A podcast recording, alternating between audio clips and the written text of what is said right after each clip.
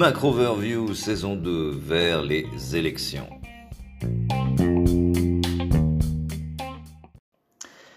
Les marchés en trois mots ce matin, euh, Immune, Disney et Précieux. Immune, c'est euh, la manière dont le président Trump se décrit euh, face aux journalistes. Euh, bon, ça n'a évidemment pas de valeur scientifique. Euh, il se pourrait qu'en termes d'immunité, ce soit surtout le marché qui soit protégé contre la baisse. Euh, mais quoi qu'il en soit, euh, le fait que le président Trump ait tenu son premier rallye, euh, plus ou moins non masqué, euh, premier rallye depuis son diagnostic hier, montre qu'il est de retour dans l'arène, ce qui est susceptible, là encore, pas forcément de porter atteinte à la dynamique haussière, mais en tout cas de créer de la volatilité à nouveau. Disney, la société a annoncé un plan d'envergure pour restructurer sa division Media and Entertainment. Euh, clairement, euh, Disney accélère son recentrage vers le streaming, la distribution directement aux consommateurs. Euh, les marchés vont apprécier ça. L'action gagne déjà 5%, ou gagnait 5% hier soir. En after hours à suivre précieux comme euh, métaux évidemment. Euh, on voit une, correction assez nette euh, des métaux précieux ce matin. L'or qui perd un peu plus de 0,5% et surtout l'argent qui, recule de 1,5%. Euh, en dernière analyse, cela reflète surtout les anticipations moindres d'un stimulus immédiat aux États-Unis. donc à suivre là encore. Les marchés en trois chiffres maintenant, euh, plus 13,2%, c'est la hausse des importations chinoises exprimées en dollars au mois de septembre, c'est très au-dessus euh, des attentes et cela illustre la très grande tonicité euh, de la zone économique chinoise à l'heure actuelle.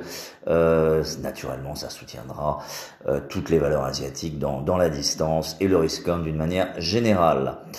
Deuxième chiffre, euh, 17%, c'est euh, et on reste dans la sphère asiatique, c'est toujours la part euh, de la Chine et de Hong Kong dans euh, la market cap, la capitalisation boursière mondiale. On remarquera euh, que la part de la Chine et de Hong Kong dans l'économie mondiale est de 16,8 on est donc à même de penser, de dire, de soutenir que les actions euh, asiatiques ne sont pas surévaluées, reflètent simplement leur part dans l'économie mondiale à ce stade, à bon entendeur.